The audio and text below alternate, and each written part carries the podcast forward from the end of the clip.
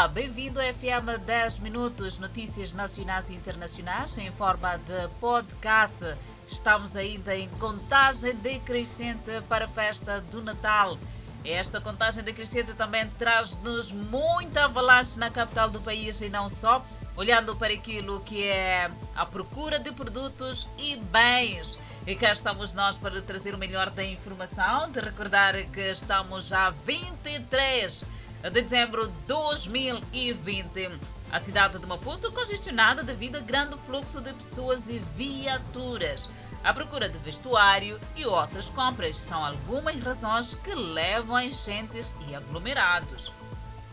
Passeios movimentados, filas nas lojas, trânsito congestionado, paragens cheias em horas normais ou mesmo mortas. Assim se caracteriza a cidade capital nesta época natalícia, sendo que o último dia útil antes do Natal, várias pessoas foram à baixa da cidade para enfrentar uma fila em busca de calçado para os filhos e mesmo toda a família, apesar da enchente.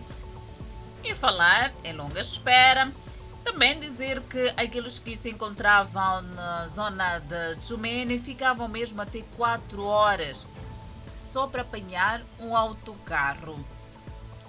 23 de dezembro de 2020, dia difícil para quem quer sair de casa, locomover-se, ir até a Baixa, ir até ao museu, ir a Matola, ir a Boane e tantos outros sítios da capital do país e não só.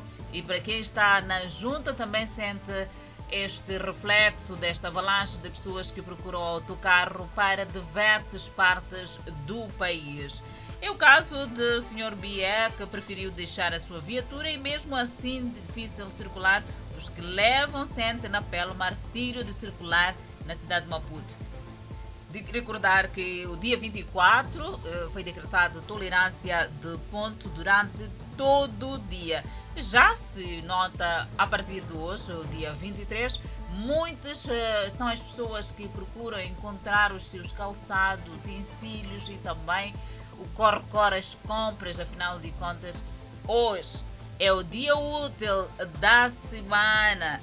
Afinal, estamos a caminho da festa do Natal, em que vamos estar ali juntinho, pertinho das nossas famílias, mas também deixo ficar aqui aquele recado de sempre. Distanciamento social. Este é um ano atípico, que não podemos juntar mais de 3 famílias ou mesmo ficando nós ali em casa juntinhos. É muito bom, vamos usar as redes sociais para diminuir a distância, para podermos cumprimentar amigos e familiares que estão distantes, que estão nas outras casas também a passar a mesma época. Então, caros, meus amigos, familiares e todos vocês que estão a escutar, fica este apelo, vamos todos fazer com que o coronavírus esteja distante de nós.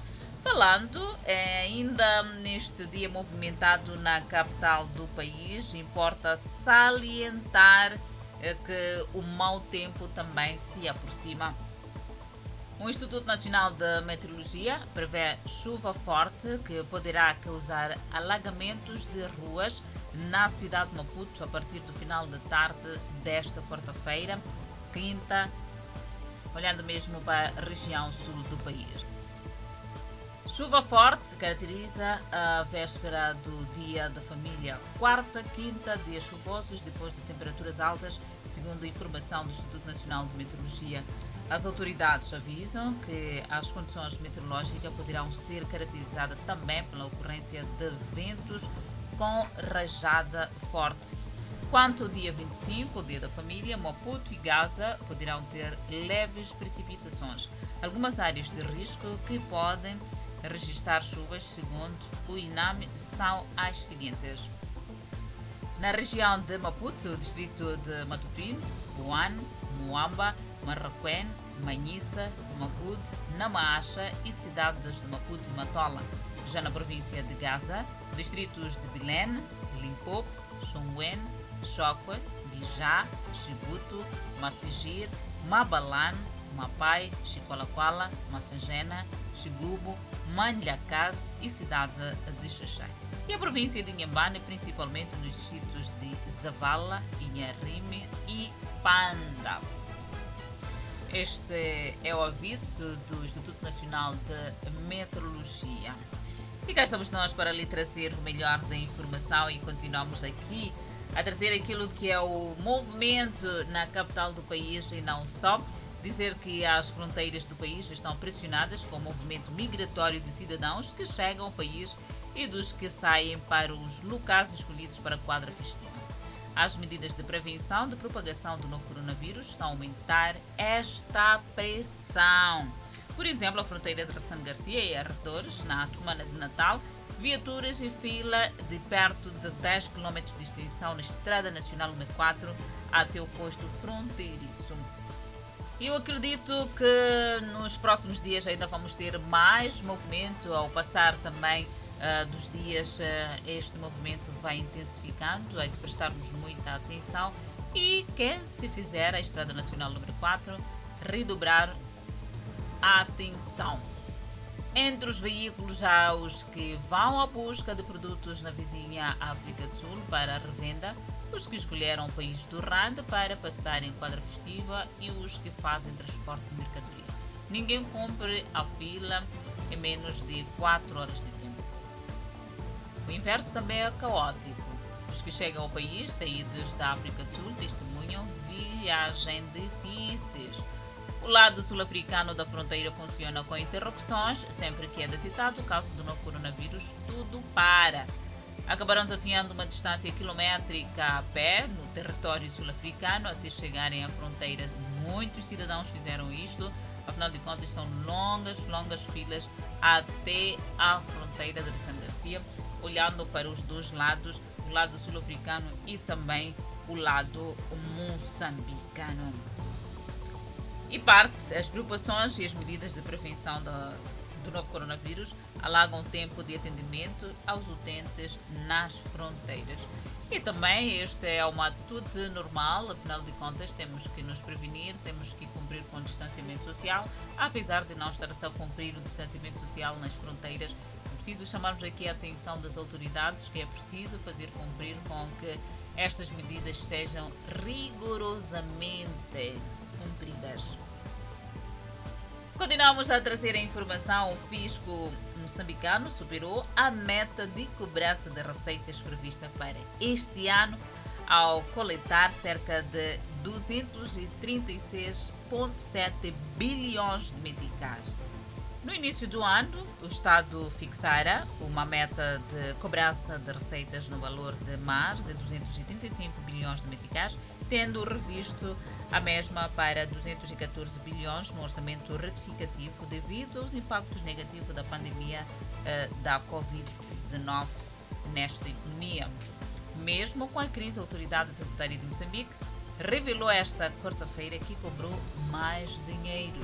Em termos de distribuição geográfica, Centro foi a região que mais contribuiu na coleta de receitas, com 120,4%, seguida da região Norte, com 117,3% e o Sul, com apenas 108%.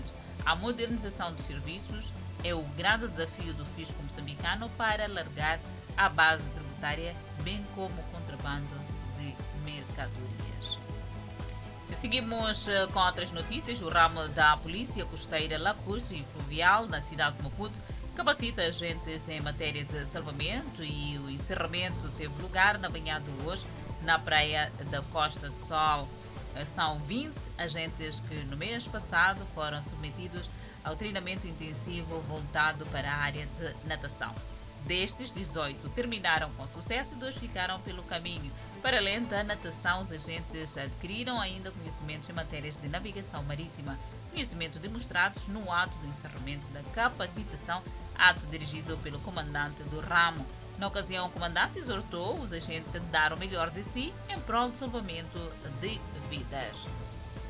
De recordar que estamos na época festiva e muita gente corre à praia, numa altura em que as temperaturas em Moçambique são altas e muitas vezes acima dos 28 graus centígrados e toda a gente quer refrescar, toda a gente quer ir à praia, quer estar à vontade e acabam fazendo-se ao mar.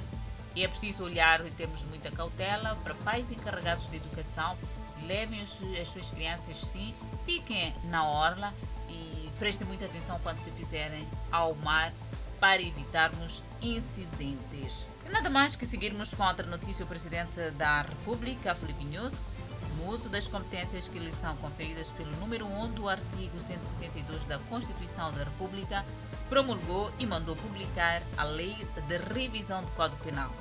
No outro dispositivo legal, o chefe do Estado promulgou e mandou publicar a Lei de Revisão do Código do Processo Penal.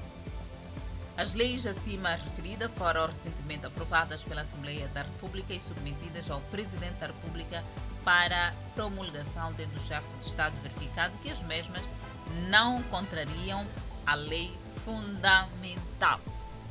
E desta maneira colocamos ponto final ao FM 10 minutos. Não deixe de acompanhar o desenvolvimento destas e outras notícias quando pontualmente forem 19h45 no Fala Moçambique. E hoje teremos Adelaide Isabel e também Edson Muianga. Obrigada pela atenção dispensada. Até lá.